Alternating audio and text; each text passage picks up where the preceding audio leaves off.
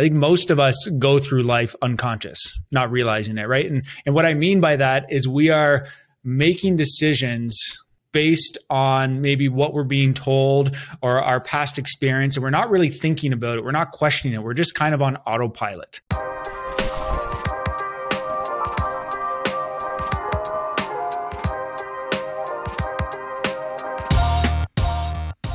Welcome to the Construction Disruption Podcast, where we uncover the future of building and remodeling. I'm Todd Miller of Isaiah Industries, and this is my co-host, Seth Heckeman. Today's guest is Casey Grey of Ottawa, Ontario. Casey is known as the Conscious Builder. He's a podcaster and a builder remodeler under that name, The Conscious Builder. You can find him at the conscious builder dot com and also at casey grey dot com. The Conscious Builder is an award-winning sustainable building company. They have a focus on net zero and passive home construction. Um, doing those things, Casey is very much a disruptor, disruptor, and he also cares about the future of construction and the impact of construction on the environment. Um, Casey, welcome to Construction Disruption. Uh, I'm looking forward to a great discussion today. Yeah, likewise. Thanks so much for having me here. Good. Well, you describe yourself as a husband, father, entrepreneur, and construction industry leader. Um, could you share with us a little bit about what brought you to where you are today and where your interest in construction maybe came from? Yeah, uh, that could be a long story. Uh, and I, I don't know which parts of that, but, you know, obviously now we'll stick to construction. But uh my interest in construction started in high school. Ultimately, it was my best class. Uh, I went through high school thinking that I was going to be an engineer, so I was taking all these courses, uh, but then took shop class when, as soon as I could start taking it, and realized that that's what I liked and that's what I was obviously good at. And uh, once they started pushing the apprenticeships, Uh, which was perfect. Uh, I said, I don't want to go to school. I want to do this. I went home, told my mom, and she was very supportive, actually. And after that, the rest of my uh, classes kind of went to went down slowly, or probably fairly quickly, because I just started, I really stopped focusing on on those, right? I was very much like, okay, well, if I'm not going to use these, why do I need to put that much effort into it? Uh, not that I don't work hard, but uh, I like to focus my efforts. And and that's kind of where construction began for me. After high school, I, I went out and I started looking. I turned down a few jobs because I was specifically looking for an apprenticeship. Eventually, I found a great position with a small renovation company who was starting at the time, starting to do more of their own development projects. So I learned a ton from a couple of great carpenters there, worked for them for almost seven years, and then went off on my own. And things started to evolve from there. At first, it was just, you know, a young guy in my twenties, just want to make money and do a good, do a good job. But it wasn't until my wife and I actually attended a Tony Robbins event that everything started to change. And if you're not familiar with Tony Robbins, he's, you know, everyone thinks he's a big motivational guy, but uh, that's not really how he describes himself. But he will get you pumped up, but he finds what motivates you. Uh, and this event, I had no idea what I was going into. My wife said, hey, do you want to go to this event? I said, sure. I didn't really ask any questions, and it was life-changing. And wow. We came out of that event just with, with one bit, the biggest takeaway was, was to ask better questions. And from there, we started asking ourselves better questions. And for myself was, what, why am I doing this? What do I want to leave behind? And started really thinking. And then not too long after that, at another Tony Robbins event, because we started going deeper, because it was so, it was great because we were learning so much and doing this. Uh, at another Tony Robbins event, we found out that we were having our first child. And that's when it really sunk in for me. It's, all right, if I'm going to tell this little person, I didn't know it was a boy at the time, if I'm going to tell this little person that he or she can be or do whatever he or she wants, uh, I'm going to have to lead by example. And if I want to leave this place better than it was when I showed up, what can I do with the skills that I have? And that's when the Conscious Builder and everything kind of started to come into focus. Very neat. And I know, you know, my, my story is a little bit similar. A lot of things changed when that first child came along. Uh, well, our only child also, but uh, you really start to change perspective. So you grew up there in, in Ottawa, is that correct? Yeah, born and raised here uh, in a little, well, I guess part of Ottawa. It's called Orleans, but moved out of there when I was about twenty-two and never went back. too much traffic that into the city. Well, that's, and it's interesting too, because when you talked about technical education and apprenticeships, uh, we had another recent guest here on the show, uh, who is Tony Trapp, who is with Upper Valley Career Center. And we talked a lot about the uh, apprentice programs they have developed. And really those things are pretty new here in the States. I, I think because of more European influence, in particular in Ottawa, it's, it's probably more common to have those apprentice programs. Is that true? Well, across Canada, apprenticeships are, there's the, I guess they're called Red Seal certificates, right? Once you get certified, most trades, actually all trades from what I'm aware of, need to be certified with the exception of carpentry. You actually don't need to be certified to be a carpenter, which is somewhat interesting, but yes. Even the guys I learned to, uh, amazing carpenters, or the guys I learned from, amazing carpenters, they weren't technically licensed, uh, but uh, it goes for for everything. I think like even uh, hairstylists are in there as an apprentice, right? You can do the apprenticeship for that, um, but you don't have to be licensed to do that. Uh, but in construction, I think most things are other than carpentry. That makes a lot of sense. And that, yeah, what uh, that recent guest was talking about really rang uh, well and, and strong with us as well. So I understand that part of your goal, um, especially through the podcasting and your active websites, um, is to help other contractors also become conscious builders. Um, and I love the term conscious builder. Can you tell us a little bit, is, is that something you came up with, how that came to be? Yeah, it came to be because it, it was really from that Tony Robbins, that thinking, talking uh, with my wife. We actually...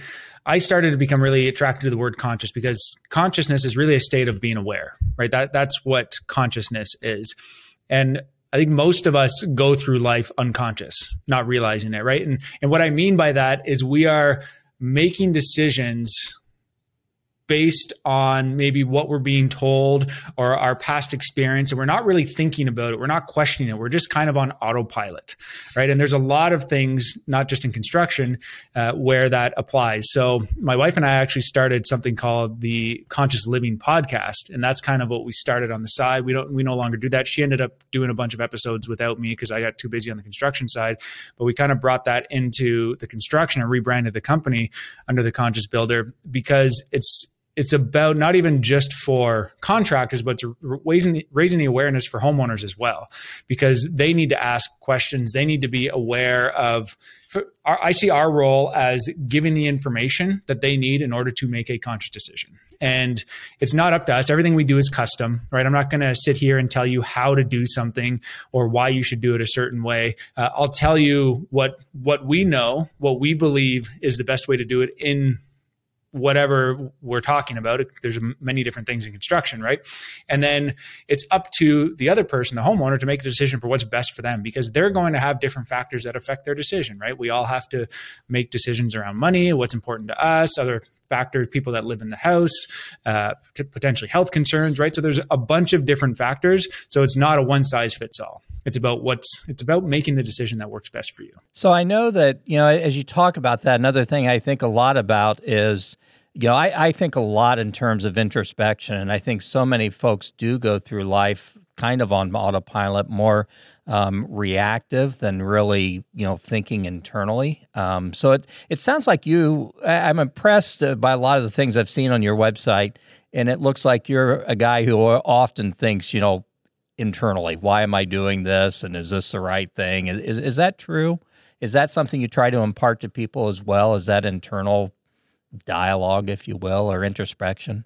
Yeah, it's introspection. And, and also, I guess I'm, for whatever reason, I'm kind of wired that way, is, you know, thinking ahead, you know, what are, what's going to happen, you know, that, and that's part of what my role is as the, you know, C E O, the founder of The Conscious Builder, is we, I need to be looking further ahead and where the industry is going and so forth. Uh, but ultimately, uh, I want to make sure that, uh, it feels right for me as well, right? I need to be driven by it. I, I need, if I'm going to be driving this bus, uh, I need to know where we're going and why we're going there. So yeah, there's a lot of work. And what I've realized uh, after being in business for I don't know, twelve, almost twelve years at this point, is uh, business, entrepreneurship, doesn't matter what the business is, it's eighty percent psychology and twenty percent mechanics, right? It doesn't matter if you know how to build a house. Uh, if your psychology is not there, your business is not going to succeed, right? And that's and that's why the majority of businesses, I don't know what the stat is, but something like ninety-seven percent of businesses fail. It's because of the psychology of the owner, right? It's it's a lot of people like the idea of business ownership. A lot of people like the idea of becoming famous, but they don't want to do the work that's required to actually get to that point, right? So there, there's there's a lot of work that needs to happen on the back end. And the quote that sticks with me is like, you get rewarded in public for what you do in private, right? And and that's what a lot of that internal introspect that introspection is. Very neat. And and that has to serve your customers extremely well. I, I know I have a local contractor who is who I always call on to do work at my home, and he's an older guy, but he is so introspective and brings so much insight. And I'm often thinking, man, if you could just bottle this and franchise it, and he he doesn't even understand what he has. And you know, at this point he's he's up close to retirement. But uh how special that's been in terms of what that's brought to my wife and I as homeowners, and kind of living into making our house be what we want it to be. And, and, uh, been very cool. It kind of sounds like a character from the book called The Carpenter. I don't know if you're familiar with that. I do not think I am familiar with that. No, actually, I think I have it. Who's that by? Jon Gordon. Okay. Uh, so yeah, this, this book, The Carpenter, really easy read, but it's not about carpentry at all. It's about a carpenter who's basically teaching life lessons to this person he's doing work for. So pretty interesting. Oh, Maybe wow. It's based on your that car, your carpenter. might be, might be. A lot of our listeners, I do think, are business owners, or we know are business owners. So that line you said, eighty percent psychology, twenty percent mechanics, and your focus on that and understanding for the health of yourself, your family, and your business, how critical it is. I'm just curious, do you have any habits, practices, rituals that that help you maintain a healthy uh, psychology in the day in, day out stresses of your business? Yeah, absolutely. I, I think you, you have to, if you're going to have to, do, you know, be in this world, uh, in in the entrepreneurship world, especially in construction, because you sure. deal with problems, especially these days, right? All business everywhere. It's crazy. You, you can't predict what's going to happen then tomorrow. Um, but I think the biggest thing that's that's helped me is that I start my day in control and I end my day in control. Uh, so because you can't control what's going to happen in between. And what I've realized is that you, the only thing that you can control, we all think that we can control more, like, oh, we think we can control our team members or our clients or, or our kids or whatever it may be, is we have no control over anything in reality. We really break it down. We cannot control anything other than how we act or react in any given situation.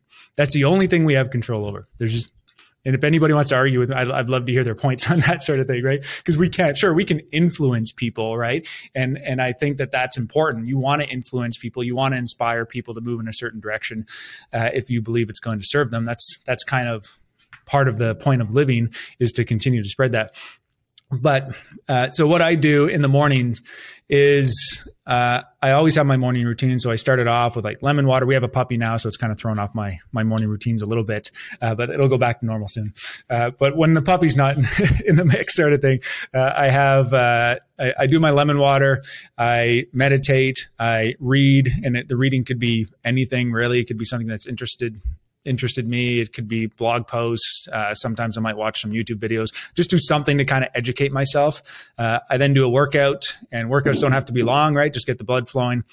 And uh, then usually at that point, you know, that, that's going to take me an hour or so, hour, hour and a half. And at that point, uh, my wife takes good care of me. So we do celery juice every single morning. So I, after my workout, that's ready. If it's not ready, I usually get to work, or I start kind of doing my emails, and then kind of the rest of the day goes from there.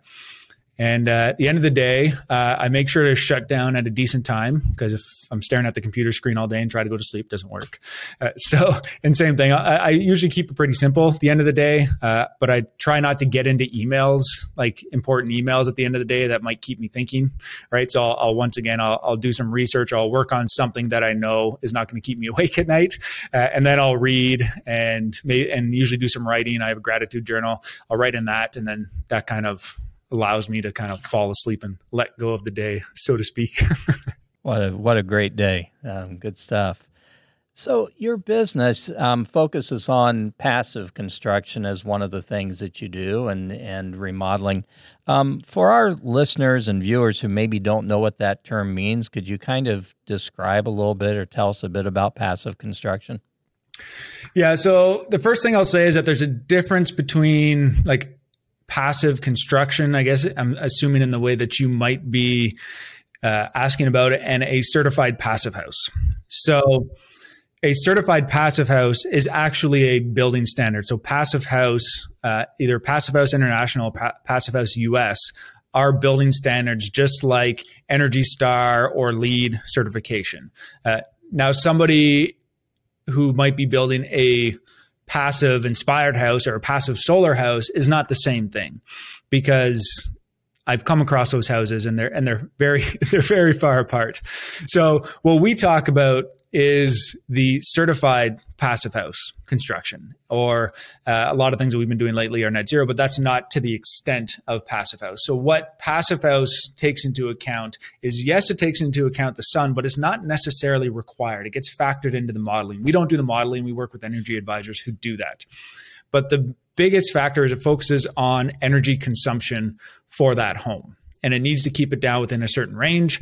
And you need to really focus on the envelope and then the mechanical systems. So the envelope is going to be your all of your insulation and your air sealing. Obviously, you're going to have your weather barrier and vapor barrier as well. But it really focuses on the amount of insulation and making sure that your air tightness is at zero point six A C H, which stands for air changes per hour, or less, which is extremely airtight. And I think minimum building code here in Ontario now is two. Is it two point five now? It was four. I think it was it was four, and then Energy Star is two point five. I don't even know, because we're always going beyond that, right? So I've never actually, I can't remember if they've changed that, um, but it's somewhere in there. Uh, so to, so it gives you an idea of what zero point six is, right? And the way you do that is through a blower door test, and it simulates fifty kilometer an hour winds on all four sides of the house. And you can do a pressurization and a depressurization test, and they'll be different, right? Because there's flaps, right? You want, if you have like all these dryer vents and kitchen vents and stuff like that, when you depressurize a house, those close, but when you pressurize a house, those all open up, right? So those are all holes in the assemblies, and I can get more into some of those details if you're interested, but that's kind of what it's focusing on. And then when you do that, it drops the the heating and cooling demand by so much that you can usually reduce the size of your heating system, right? So the very first certified passive house that we built was our own house, not the one that we're in right now. Uh, that whole house with the basement was about four thousand square feet. So it was about twenty-five hundred or twenty-six, what was it? twenty, yeah, I think it was about twenty-six hundred on the first and second floor. And then the additional, or sorry, twenty-eight hundred. Then we had twelve hundred in the basement. That whole house only needed about eighteen, it was just under nineteen thousand B T Us to heat four thousand square feet in a climate where we can get to minus thirty, right? So we're, we're, so we're pretty, we can get cold, but we also get to like easily to plus thirty, cel- uh, and I'm talking Celsius, right? So we also get to plus thirty Celsius uh, in the summer. So we have both extremes here. So the thing that's different is that a certified passive house here is overkill for a certified passive house in California, right? A certified passive house in California is probably minimum building code here in Ontario. Uh, I, I don't actually know with it, but I remember reading an article that was, you know, I think it was in like Fine Home Building, and they said, oh, look at this great passive house. And it was talking about like walls that are R thirty and stuff. Like we, we almost have to do that by minimum building code here, right? So, uh, so there's a, there's a, there's a big difference, uh, when when talking about those things. And and you really need to understand, when you get into building something like this, you need to understand building science, or have a team that understands building science, because you can actually create some issues in your wall assembly which will affect your indoor air quality if things aren't done properly. When you're building an R seventy-two wall, you need to understand what's going to happen to that wall if water gets into it, right? So, and and it's not if, it's more like when water gets into it, because it will at some point. A mouse will get in, chew a hole. And because the house is so airtight, every little pinhole becomes like a jet of water at certain times of the year, right? So these are all things that need to be understood when building when building things. So what do you think is kind of the number one thing that prevents more property owners and contractors from um, pursuing um, you know, passive construction, environmentally friendly construction? What what are the things holding them back, do you think? Uh, so I think a lot of people would say cost, right? So like obviously passive house is an extreme. You don't have to go to passive house. You don't have to go for the certification, but we do need to build better, right? And, and not only for, you know, improving the efficiency, but for the health of the people who live in the house and for the comfort for the people who live in the house. And when you build a healthy, comfortable home, by default, you will end up with an efficient home. So I think one of the biggest things is that people get stuck on the cost. Uh, and like as a as a contractor right now, I'm working on a course for the Conscious Builder Academy that's about marketing and selling passive houses or other types of green building, right? So that's gonna be our next course that comes out, because people get stuck on price and they're they're not focused on what's really important, and they forget that we're all human, and human make des- humans make decisions based on emotions, not on logic. Right? If it was based on logic, nobody would buy a supercar, right? So right. we don't we don't spend we don't spend money uh, logically. We we spend money on things that are most important to us. So if you can understand what's most important to that person, you can usually address that. So what I've moved away from talking about price. Yes, it's going to be expensive, but building a custom home, whether it's built to net zero or passive house or anything, is expensive to begin with, right? So we have to just have that conversation around, okay, well, what do you have to spend and what are your main goals? And we need to align as much of those as possible. So that that's kind of like on the on the contractor, you know, dealing with homeowners. Um, but when homeowners maybe want to do something, they're going to contractors, maybe contractors are talking them out of it. It's usually just because they don't understand it, right? And there, and as a business, this is where it gets a little tricky, is as a business, you need to do things that make you money. Because without money, that's your lifeblood, you're going to be out of business and then you can't continue to serve people. So you need to find a way that to generate that income. And if you're doing something, you've been doing it the same way over and over and over again, if you're going to change the way you do it, that's that's difficult in some cases, depending on how your business is set up. So we've kind of created a niche for ourselves in the fact that we, we can basically do anything as long as it's building beyond the building code. We're interested in doing that type of building. And that's what people reach out to us for. But we've also, we also know that most of our projects are different. We're not doing the same thing over and over again. So it's going to come at a premium just because we have to figure out a lot of things to begin with. And that's just the reality of construction with renovating these old houses and making them more efficient. What percent of your business is renovation versus new construction? Uh, I haven't looked at the numbers recently, but if we look at number of projects, we're probably like majority of our projects are still renovations. Okay. We're doing, you know, a couple of custom homes a year. Next year is probably the most we have. Four, assuming they all start, we have four custom homes to do next year, but that's the most that we've ever started in a year. It's usually around one or two, and then the rest of our work is renovations. Um, so dollar-wise, though, it's probably, you know, it costs a lot more to build a custom home than to do a retrofit, depending on the scale of the retrofit, right? So we're project-wise, you know, we're probably ninety percent renovations, but dollar-wise, we're probably you know, eighty percent custom home sort of thing. Gotcha. So, so as you approach a renovation project and, and, you know, folks are kind of considering, okay, what can they do? And you're bringing ideas to them and, and, you know, the benefits of those ideas. What, what are some of the common low hanging fruit that you're saying, you know, if you're going to invest money any place, this would be a really wise thing for you? Or, or is every project so unique there is no commonality? Well, I think that's where some people get stuck is they, or, or they make mistakes is because they tackle the low hanging fruit first. Oh, interesting. That's usually not the way you want to do it when it comes to renovation. That's why you need to look at the big picture. So what are your goals? So I just, I have conversations like this every single week with potential clients. It's, is what are your goals, right? What are you looking to achieve? And there's been a lot of programs out there that have come out that have basically been furnace replacement programs. So people go in, you get some grant money and you replace your furnace, and sure, you drop your bill, but you don't really improve anything, right? You don't make your house healthier. You don't make your house more comfortable. You might right. not even, you know, maybe you save a little bit of gas sort of thing. Um, but now they're starting to get away from those types of programs, which is good. Um, so, so here's the thing. The low-hanging fruit from a cost perspective might be to change your heating system.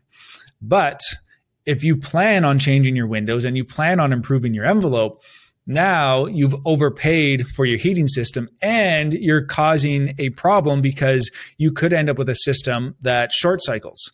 So if your home needs one hundred thousand B T Us to heat and you change your furnace, say you put in an air source heat pump and, you know, to get off natural gas, for example, and then, you know, two years later, you change your windows and add some insulation to your walls and your heating demand drops to fifty, fifty thousand B T Us as opposed to one hundred thousand. Well, now you could be short cycling, which is going to cause comfort issues and potentially health issues, depending on how the ventilation, how the fresh air system and everything comes into the, into the play, right? So it's very much, okay, what is, what are your goals? What do you plan on doing? Like, tell me everything.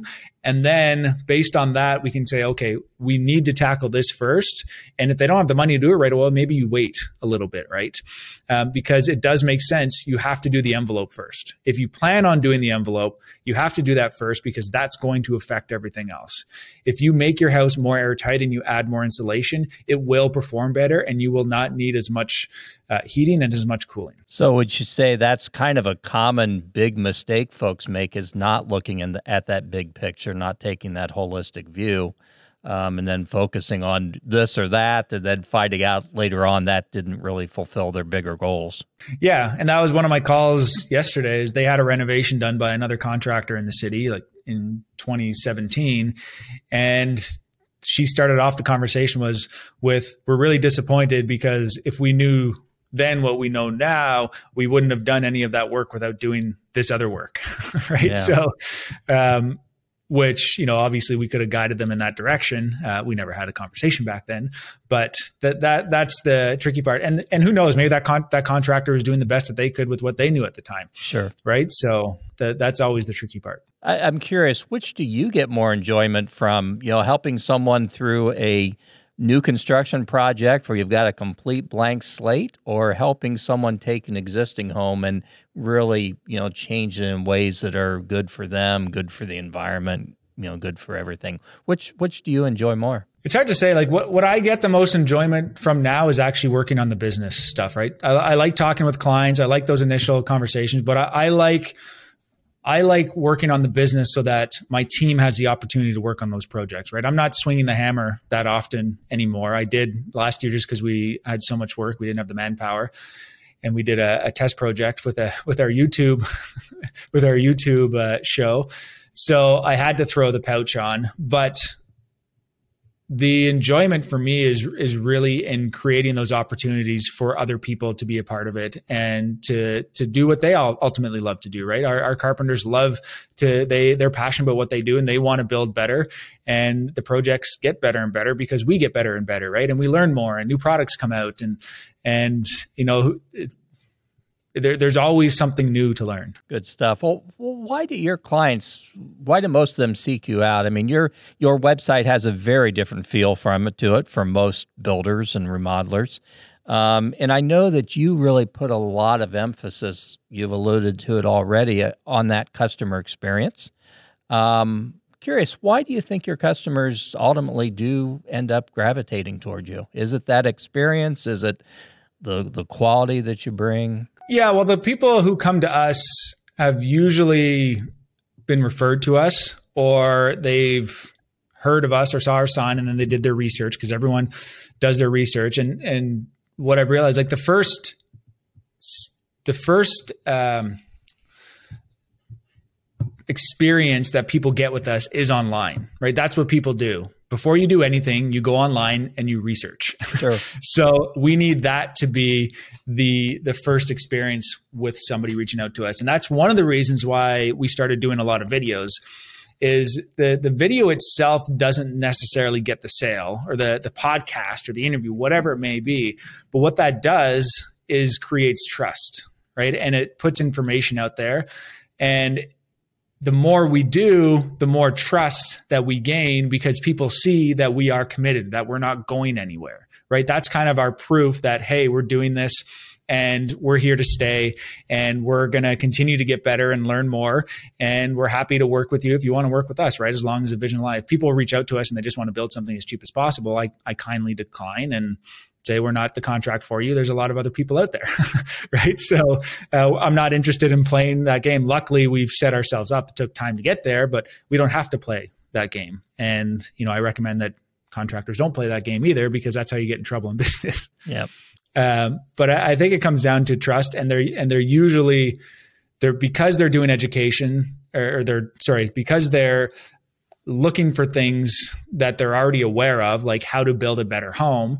They come across our videos and then they realize that we're, we're aligned on that front. So it makes for a much easier conversation at that point, right? When they usually, a lot of people I talk to, they're like, oh, I feel like I already know you already because I've been watching so many of your videos, which is perfect because that's what we want the videos to do, right? So mission accomplished, you know, that was the first sales call. It was online. I didn't have to be there.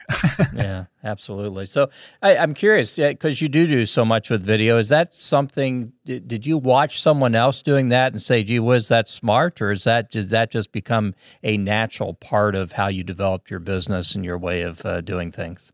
I can't remember. Like, I remember when I got into podcasting. So there we there was an employee working for us. Her name was Veronica. And this was seven years ago, probably. She's like, do you know what podcasts are? I was like, no. She's like, you should check them out and see what people are doing. So I did. And two weeks later, we started a podcast. So it just makes sense, right? And, and Tony Robbins, like I did do his business mastery one. They talk a lot about educational marketing.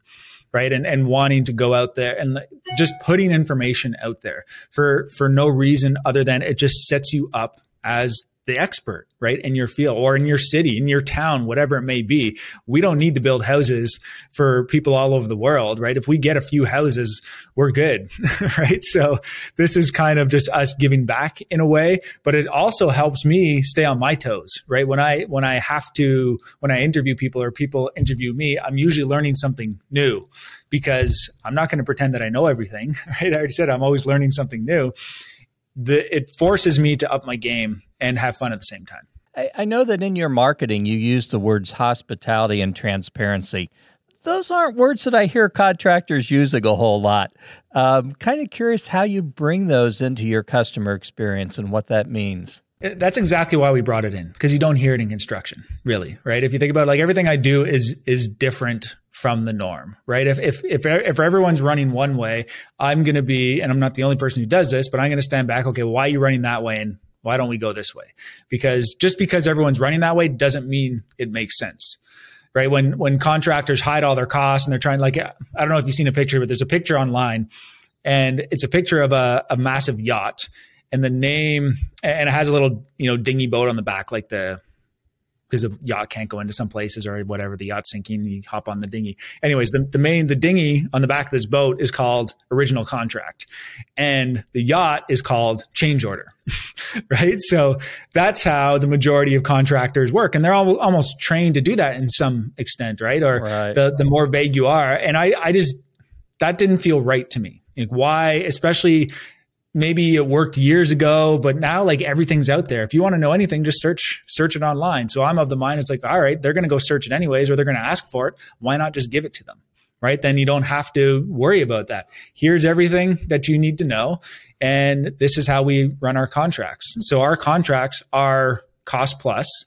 Uh, so it does put the risk to some extent on the homeowner, but I explain to people, the risk is on you anyways, because a fixed price contract is never a fixed price contract. That's why there is a change order, right? That's what change orders are for. So unless you are very explicit and know, write down every single item that's included, the contractor will eventually have to do a change order, and there will be something that changes, and they don't have to explain that change order, right? They can charge you whatever they want.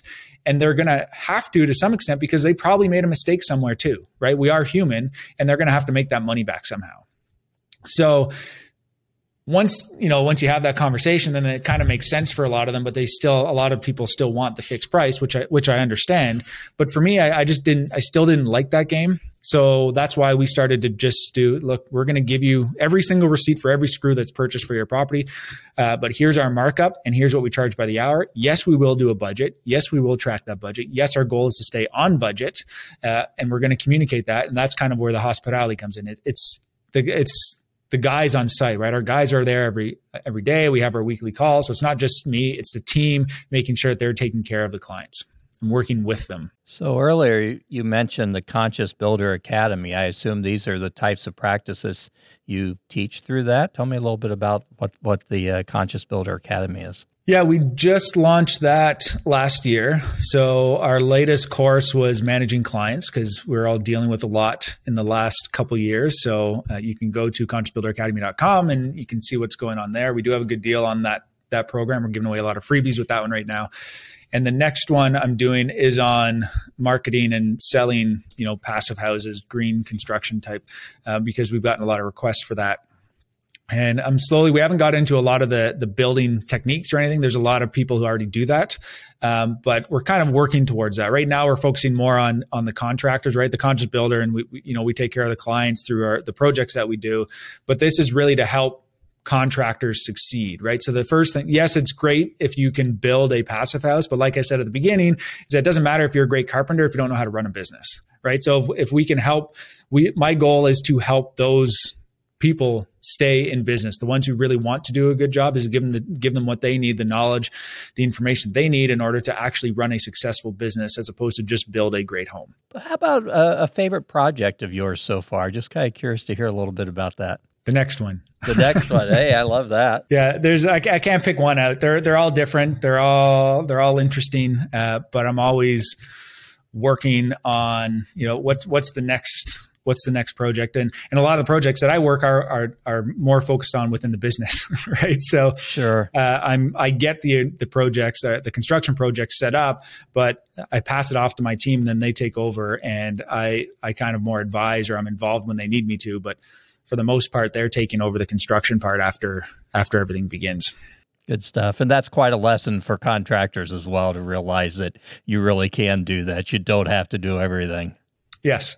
And you have to, right? It's impossible to do everything. Absolutely. If you try to do everything, like you just... you're not going to be able to do it very well, right? You're going to, you're not going to sleep. You're going to be stressed. You mentioned earlier that you do a lot of reading and research and looking into things. Any new technologies or practices that you're seeing kind of coming, starting to come into fruition or into reality um, that really excites you right now as disruptors and game changers? So the, this might not be what you think. So what, in terms of technology, like for things on site, there's, there's not a whole lot that I think is going to change anything soon, right? There's three D printing and stuff happening, but the biggest problem we have still is in our existing home supply and, and renovating and improving those, because the majority of the homes that we need are already built. And what are we going to do with that? So I don't see a whole lot that's going to disrupt that. But in terms of, of real estate and uh, ownership of certain things, uh, I don't know how familiar you are with cryptocurrency, but I've been doing a lot of research on that the last two years and N F Ts. I think N F Ts are going to change the real estate world. Uh, I think it's going to change how businesses are started and funded and operated. Um, there's a lot going on, and we're planning on some stuff with some N F Ts. I've actually put a lot of work into it already uh, because... people think, you know, in the mainstream, if you just follow that, all you just people are just paying, you know, hundreds of thousands of dollars for pretty pictures. But it's not about the picture. It's about what's attached to that file, right? That N F T is proof of ownership. So imagine your home was also an N F T, and that N F T was basically the deed to your property. So if you wanted to transfer that to somebody else, you just sell them your N F T. Here's the N F T. Now it's proof that you own that house. So you own the wallet that has that N F T. You own the house. But on a business perspective, you could create a whole, like this is where the Conscious Builder Academy is going, is you can create memberships around these N F Ts, and they, they also become collectible, and people can trade them, right? And it can be fun. But if people own those those N F Ts, that would give them access to events or access to your online courses. And then once they're done with it, they could trade it or sell it to somebody else. Somebody could write, you know, draw a plan. For the architects out there, turn your plans into N F Ts and sell them, attach your royalties to it. You know what I mean? Like you can, you can make a set of plans, create ten of them. That's it for that set of plans, put it out there. And every time that plan gets sold, you make a royalty on it, and you don't even have to sell it. Right. And the person who has that plan technically owns it. They can choose to keep it, or they can choose to pass it off to somebody else when they're done with it. Right. So I, I think that there's a lot, I could put, talk on a whole whole hour on on where we're going with this, but I uh, that's kind of where my mind is going, is how can we use that in the construction industry? How can we use that for the Conscious Builder? How can we use that to benefit the members of the Conscious Builder Academy? Uh, because I think there's huge potential there. And we're just at the beginning, right? I don't think, like, there's a lot going on. There's a lot of money flowing around. Most of the businesses are going to fail. Like, like any other business that starts up there, there's going to be rug pulls out there.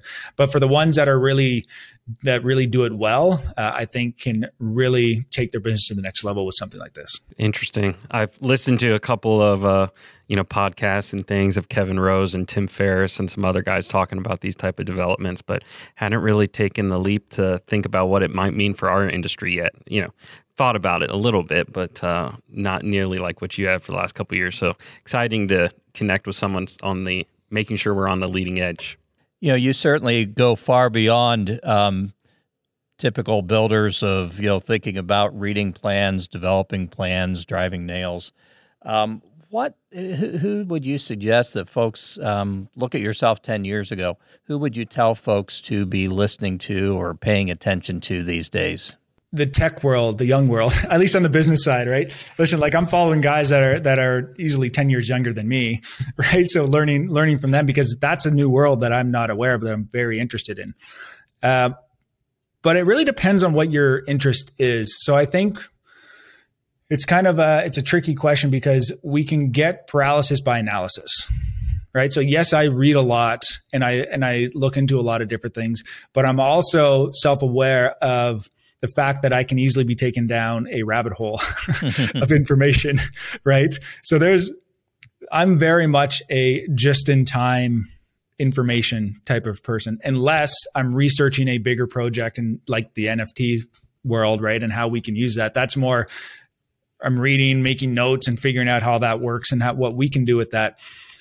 Um, but people like Tim Ferriss, right? People that think differently, people, people that have you, when you're done listening to them, if you have more questions than answers, it's probably somebody you want to listen to. Good advice. Good point. Yeah. Because the majority of, if you follow mainstream media, they tell you how to think, right? We don't want to be told how to think. We need to learn how to think for ourselves.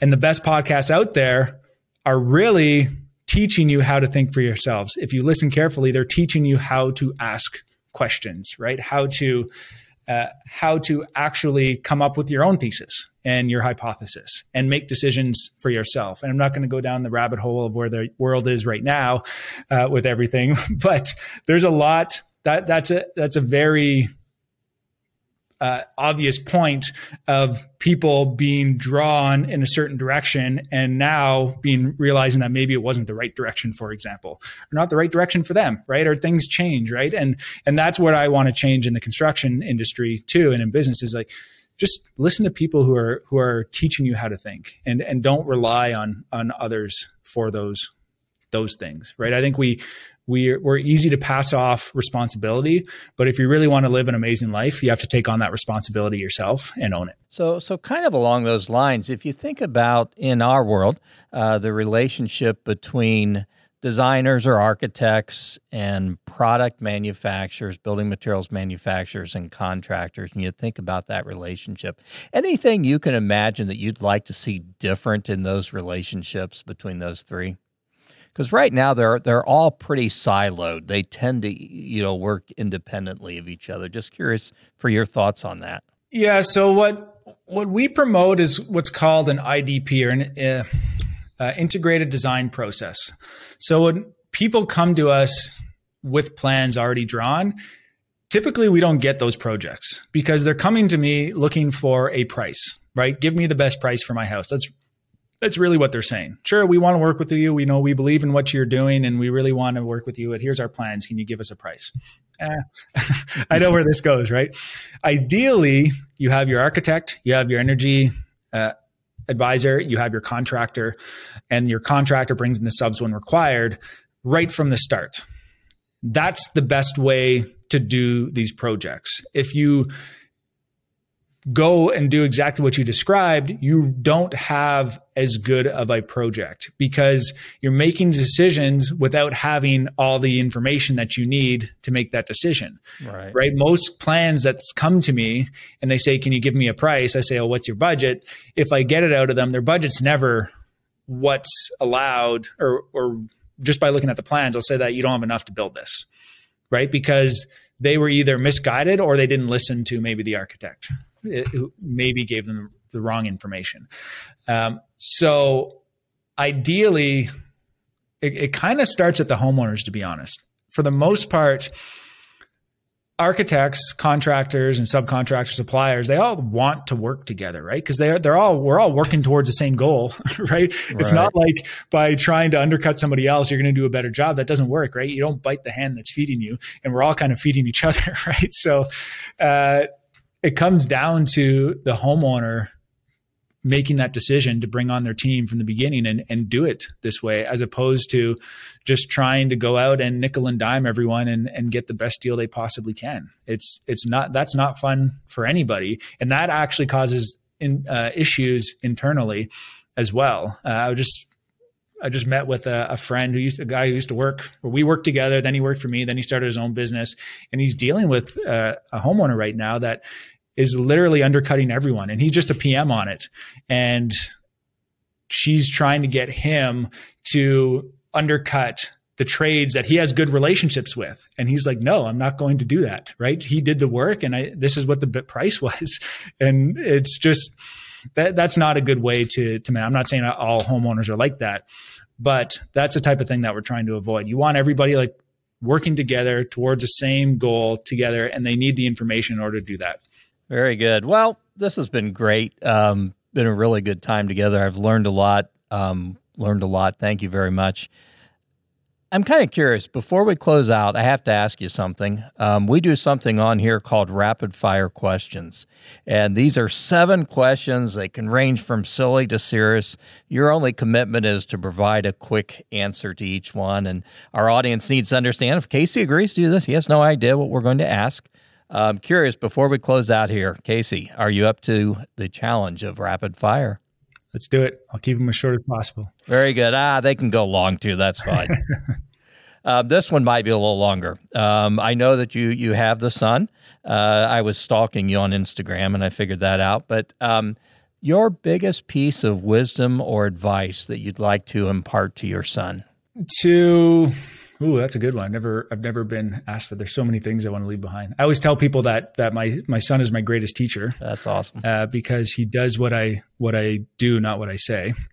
He does listen. He does listen quite well. But um, I would say it would be to commit.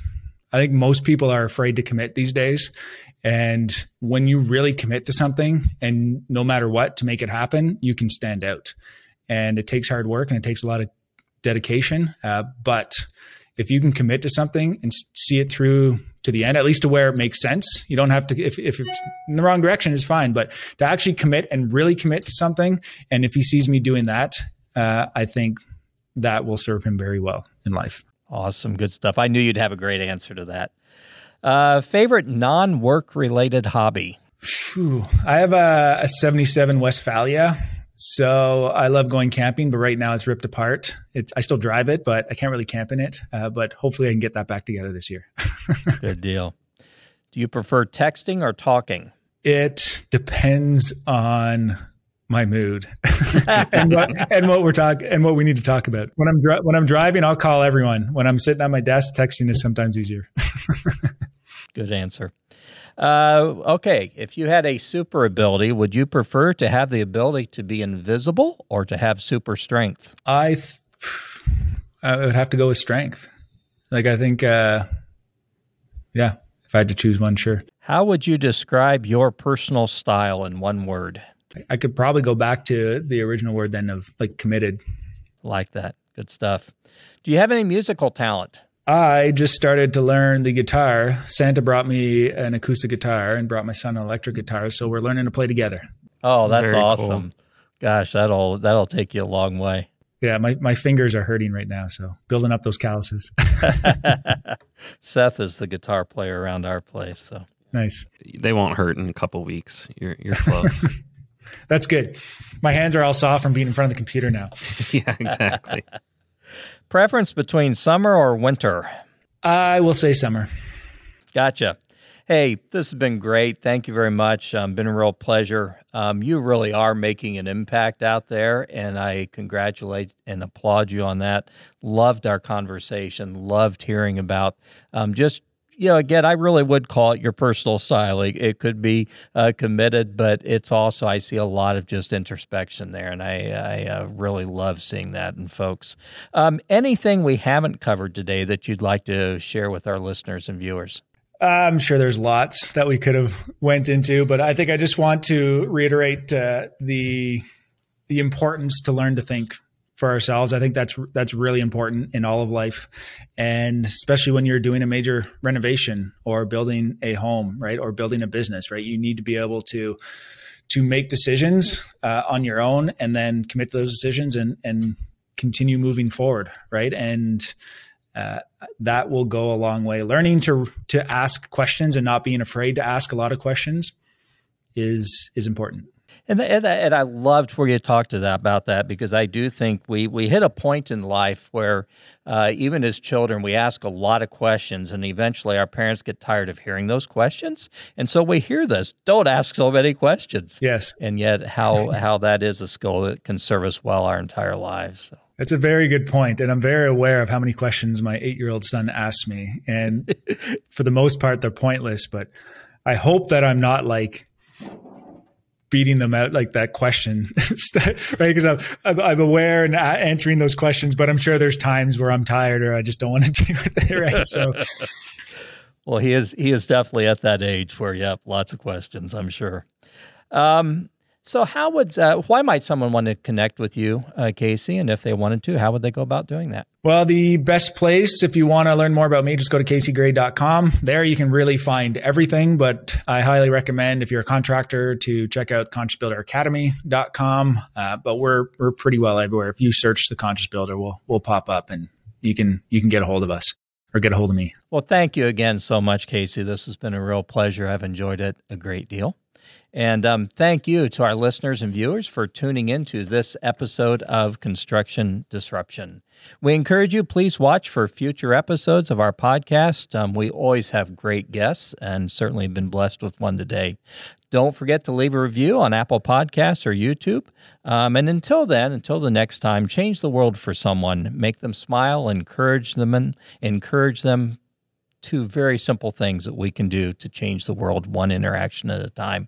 God bless. Take care. This is Isaiah Industries signing off until the next episode of Construction Disruption.